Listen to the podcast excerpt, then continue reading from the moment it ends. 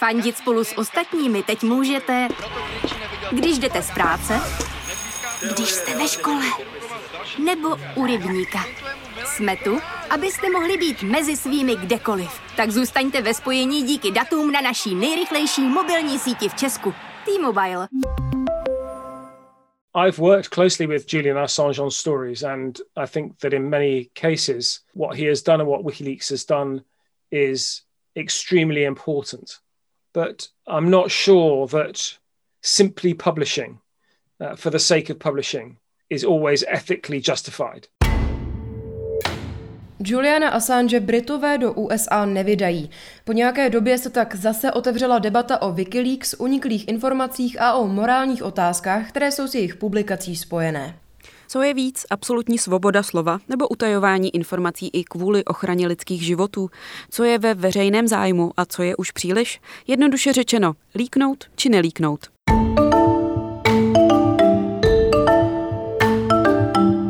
To, co se děje doma, vám řeknou naši kolegové ze Seznam zpráv.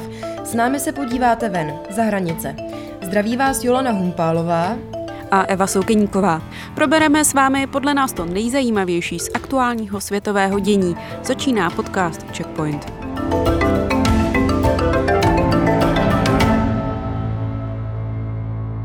Dobrý den, ahoj, moc vás vítáme u prvního dílu Checkpointu tohoto roku.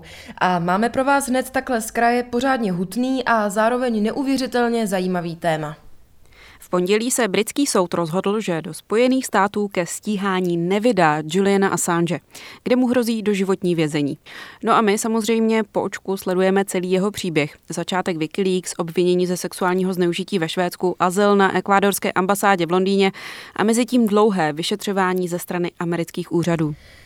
A ačkoliv v téhle výživné people story figuruje i mentální onemocnění, dvě malé děti nebo jiné emotivní záležitosti, my jsme se rozhodli v tomhle díle soustředit na úplný prapůvod celé věci, což je organizace Wikileaks.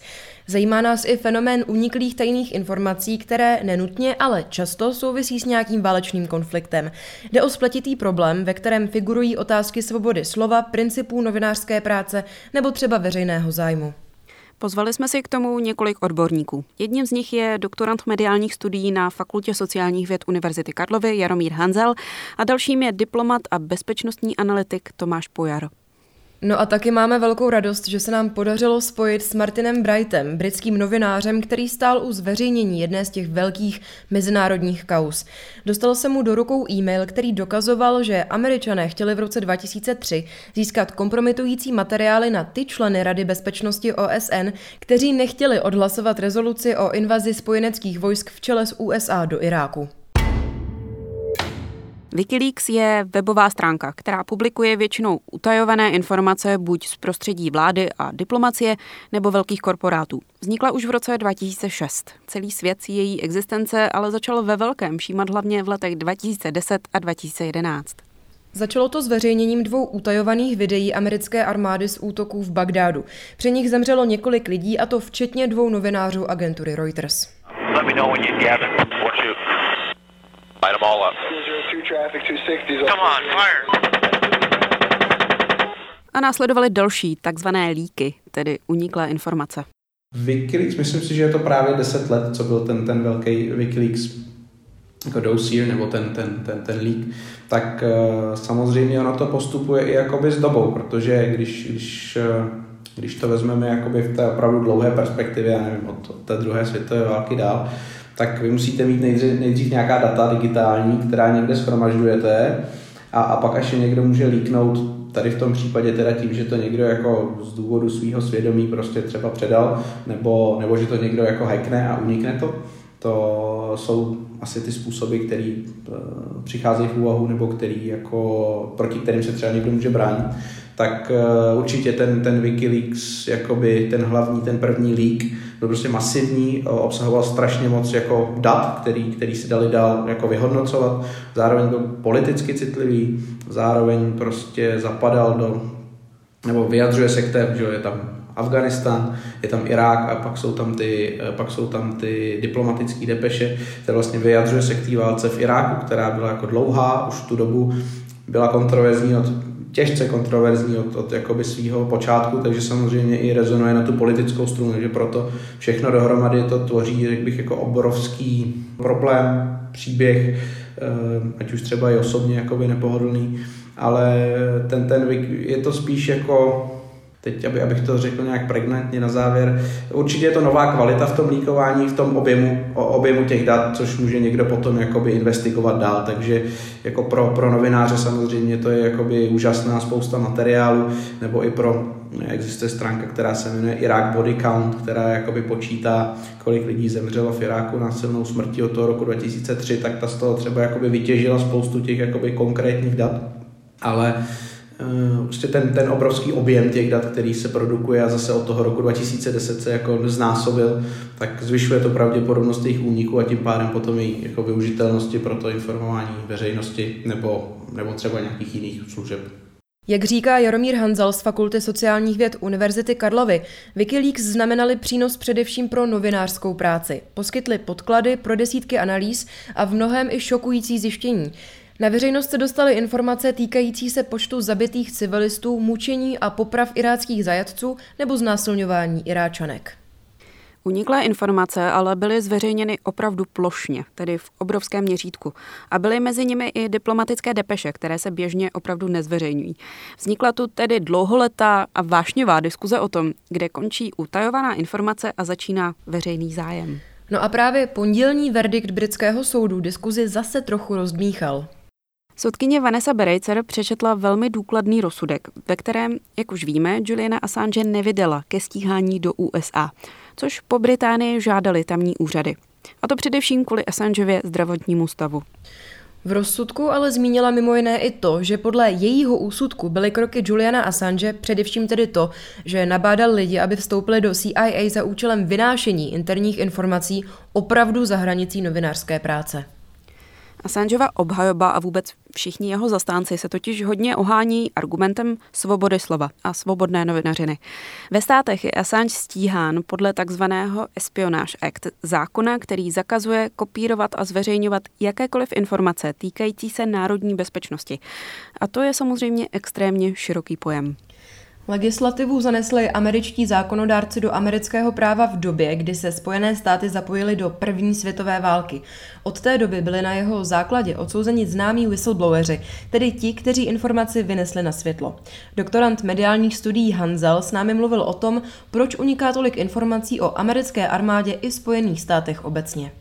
Líkuje se všude, všechny ty velké mocnosti pořád platí, že jako nějaká ta soutěž, naopak ten svět je jakoby takový multipolární, myslím, že od toho roku 2000, od toho přelomu tisíciletí se to prostě hodně jako proměnilo na těch více polů, všechny ty země mají nějaké své služby, která do, prostě dolují data ale my se bavíme teda o té fázi toho, toho zveřejňování nebo poskytování veřejnosti, tak tam, eh, jak říkám, je to hodně téma toho Iráku, který byl od začátku jako nesmírně, prostě je to válka, která vznikla jakoby v rozporu.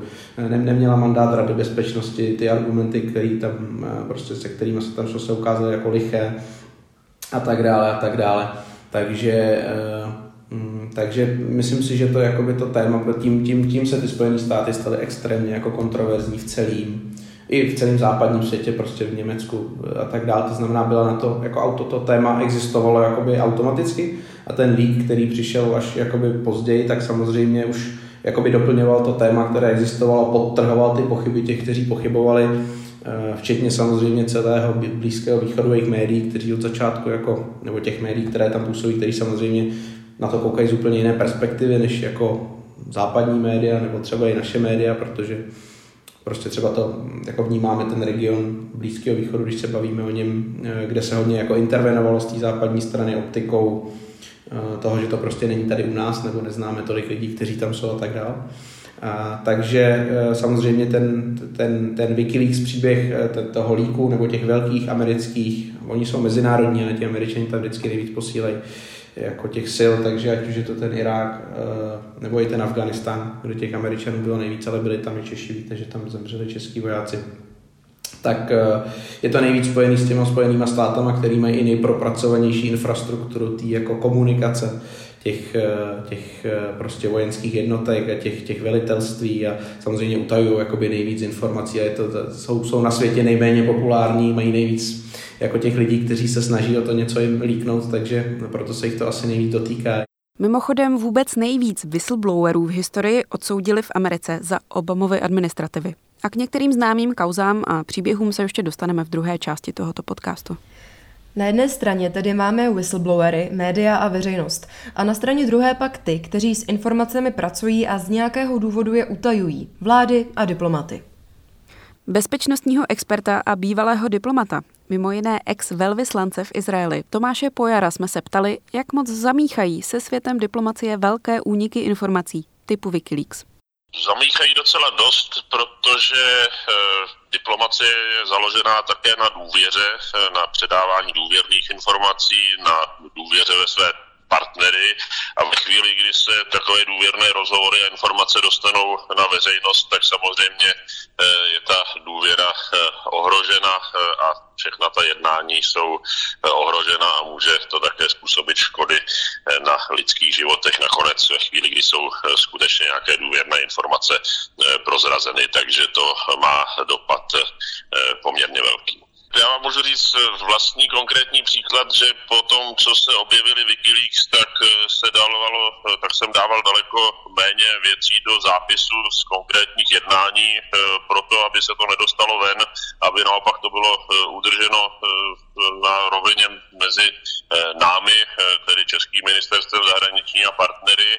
Tím pádem se částečně ztratila jakási paměť v tom systému, ale zároveň se eliminovala ta hrozba, že by něco mohlo být eh, prozrazeno. Tak to je jedna rovina. Druhá rovina je, když jsem eh, četl Wikileaks, tak eh, tam máte spoustu informací o konkrétních lidech, o konkrétních lidech v zemích, kde se nepohodlní občané nezřídka ztrácejí někdy ve vězeních, někdy, někdy z planety zemské a ty byli nepochybně ohroženi a já konkrétní důkaz nemám, ale eh, určitě k nějakým persekucím na základě Wikileaks došlo. Eh, nevím, jestli k nějakým úmrtím, ale vůbec bych se nedivil, že tomu eh, tak bylo.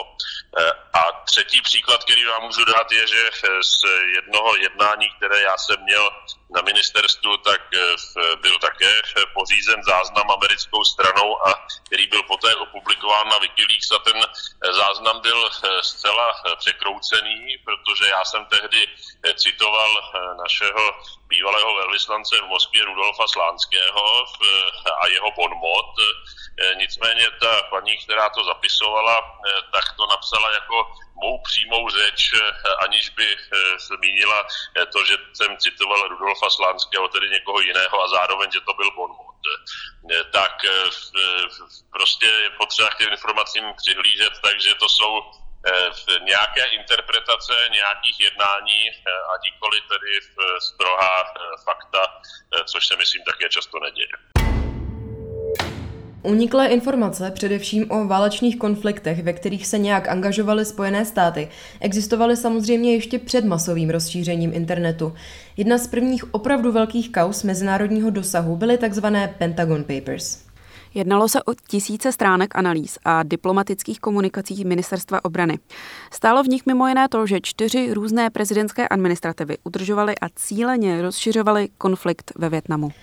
V roce 1971 se k novinářům The New York Times dostala část této zprávy, ve které byla především studie na téma války ve Větnamu. Později celý dokument získali novináři z The Washington Post.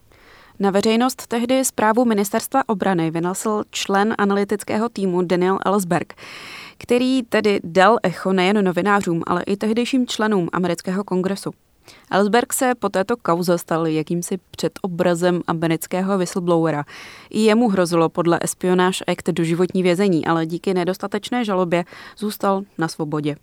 Celé to byla vlastně taková předzvěst kauzy, která se označuje za vůbec největší v historii, a to známé aféry Watergate. Mimochodem o příběhu Pentagon Papers, tedy především z toho novinářského úhlu pohledu, natočil v roce 2017 Steven Spielberg velkofilm s Tomem Hanksem a Meryl Streep. Pokud vás to téma zajímá, doporučujeme. Jmenuje se to The Post. This is a devastating security breach that was leaked out of the Pentagon. The most highly classified documents of the war. The Times has 7,000 pages detailing how the White House has been lying about the Vietnam War for 30 years. No, v trochu méně dávné historii, tedy před 17 lety, došlo v Británii k líku e-mailu týkajícího se invaze do Iráku vedené Američany. Jak už jsme říkali na začátku, dokument, který zveřejnil Martin Bright ve svém tehdy domovském listu The Observer, ukázal na špinavé praktiky Američanů za zavřenými diplomatickými dveřmi v OSN. E-mail Britům přišel z americké národní bezpečnostní agentury a v podobě prostého textu bez jakýchkoliv indicí o jeho autorovi ho vynesla Catherine Gunn, překladatelka, která pracovala pro britské spravodajské služby. Soudili ji kvůli tomu za velezradu, nakonec je ale za poněkud nejasných okolností žalobci zprostili obvinění.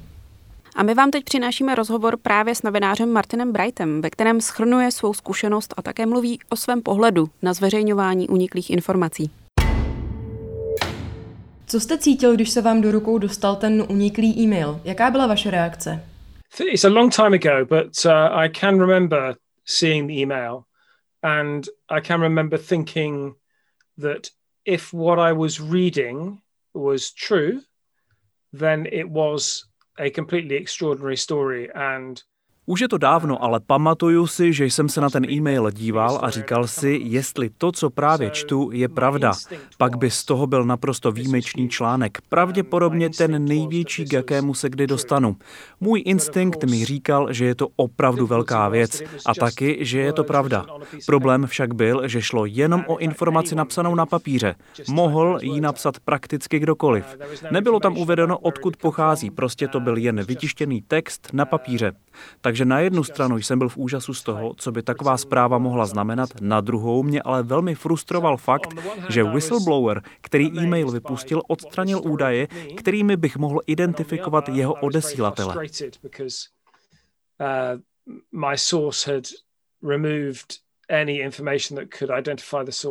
Byl jste si vědom toho, že zveřejnění takové informace by mohlo mít mezinárodní dopad. Jak jste tedy potom postupoval? It took a while to move from the position of being handed a piece of paper uh, by someone that I knew and that I, to a certain extent, trusted, uh, but to move from that situation to actually publishing the story. Poté, co mi mě známá a důvěryhodná osoba předala tenhle kus papíru, trvalo nějakou dobu, než jsem začal jednat, udělat ten krok, zveřejnit takovou věc. Sama dobře víte, že tohle prostě nejde jen tak vypustit do světa. Trvalo nám proto velmi dlouho, než jsme tu informaci ověřili. Šlo o frustrující složitý proces. Byl rok 2003, válka byla za rohem a já a mý kolegové jsme se zoufale snažili dostat tento článek na veřejnost, což bychom ale nemohli, kdyby to byl fake. Bylo nám jasné, že taková informace má mezinárodní potenciál, zároveň se blížila válka a nám zbývalo pár týdnů do začátku konfliktu s Irákem. Měli jsme tedy jen málo času a já v té době pracoval i na dalších story. S kolegy Edem Williamem a Petrem Bomotem jsme museli najít jinou cestu, jak ty informace ověřit. Najít lidi, kteří by byli ochotní spolupracovat. I po zveřejnění té zprávy pořád existovala možnost, že jde o jeden velký sofistikovaný podvod. Takže náš šéf-redaktor tehdy vlastně riskoval uh, a very sophisticated forgery. So our editor took a, a little bit of a risk with this. Řešil jste nějaké etické rozpory, nějaké morální otázky, když jste na tomto materiálu pracoval? I'm not a freedom of speech fundamentalist, right? I'm not like uh, Julian Assange, for instance. I'm not someone who believes that you should publish everything. Uh, there are, in some cases, good reason for the state to keep secrets and Nelpím doslova na svobodě slova. Víte, nejsem třeba jako Julian Assange, někdo, kdo věří, že je potřeba zveřejnit úplně všechno. V některých případech existují dobré důvody pro to, aby si stát uchoval tajemství. A když zveřejněním nějaké informace od tajných služeb novinář ohrozí něčí život, myslím, že by ji neměl dávat ven. V tomto konkrétním případě jsem měl pocit, že ta zpráva, pocházející z britské spravodajské organizace, dokazovala, že to, co nám jako veřejnosti britská i americká vláda říkají, není pravda. Tvrdili, že válku nelze zastavit diplomatickou cestou. Ukázalo se ale, že to finální rozhodnutí už dávno udělali, co se týče snahy natlačit svět do války. Že to řídí touha Američanů jít do konfliktu. Kvůli tomu jsem cítil, že mám dobré etické důvody pro zveřejnění toho e-mailu.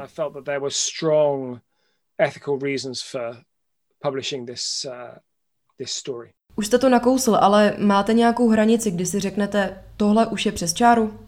I've worked closely with, with Julian Assange on stories, and I think that in many cases, uh, what he has done and what WikiLeaks has done is extremely important. There are examples of S Julianem Assangem jsem úzce spolupracoval na mnoha reportážích. To, co on a Wikileaks udělali, je velmi důležité. Poukázali na situace, kdy stát pochybil a kdy bylo potřeba to dát vědět i lidem.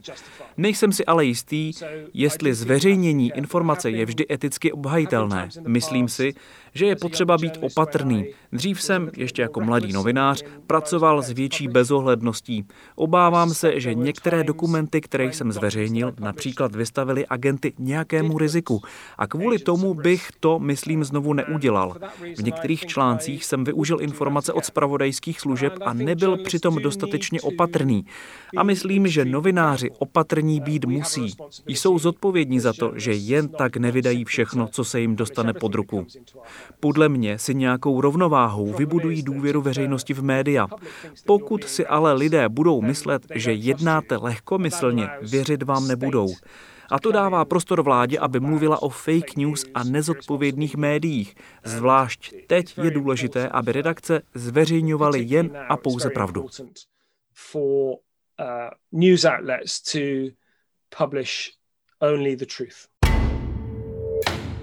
Kdyby vás příběh Catherine Gunn, Martina Brighta a dalších, kteří se na zveřejnění informace o invazi do Iráku podíleli, zajímal, doporučujeme drama Státní tajemství s Kírou Knightley v hlavní roli. Podle whistleblowerky i novináře, kteří na filmu spolupracovali, se tento snímek opravdu věrně drží reality. Intelligence may be being manipulated to take this country to war. I could get you a copy. You're asking me to collude in a breach of the Official Secrets Act. Some call that treason. O Wikileaks a dalších únicích tajných informací se bavíme teď, na začátku roku 2021. Ale je třeba si uvědomit, že všechny její kauzy se už v době zveřejnění týkaly válečných konfliktů v minulosti, odhalovaly informace zpětně. S masivním nástupem sociálních sítí se ale i tohle trochu změnilo. Z válečných konfliktů často vidíme videa prakticky i hned nebo velmi rychle poté, co se v oblasti něco stane.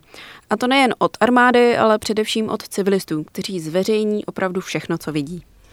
Napomáhá to tak vlastně trochu jiné investigativní novinářské práci, které jsme svědky třeba u novinářů z kolektivu známého jako Bellingcat. Ti využívají všech dostupných technologií, včetně satelitních snímků, aby získali tajné informace.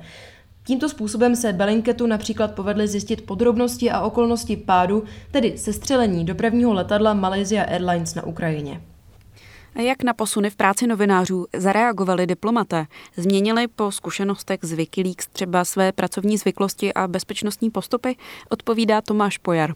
Já si myslím, že se to zase zásadním způsobem nezměnilo. Možná jsou v tomto případě Spojené státy daleko opatrnější v tom, jakým způsobem funguje ten jejich eh, vlastní systém, eh, systém tedy sdílení informací eh, v uvnitř toho státního sektoru.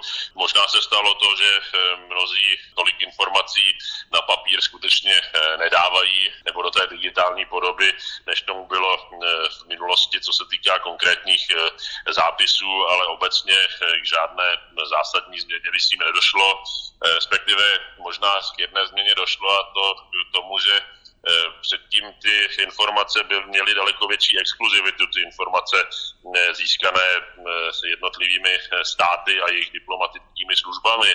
Teď máte daleko víc informací dostupných veřejně na, internetu nebo prostřednictvím sociálních sítí, na které se můžete dívat nebo je můžete také nějakým způsobem nabourat a nepotřebujete tolik eh, exkluzivně se dostat k těm eh, státním kanálům. Takže těch informací je na světě asi více, eh, je možná jednodušší celkem, celkově se k ním dostat.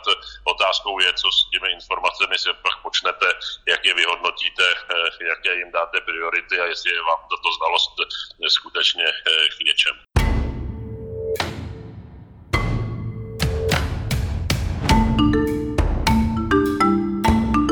No a jak se na to koukáte vy? Má se líkovat plošně a neomezeně, nebo jsou věci, které by měly zůstat veřejnosti utajeny?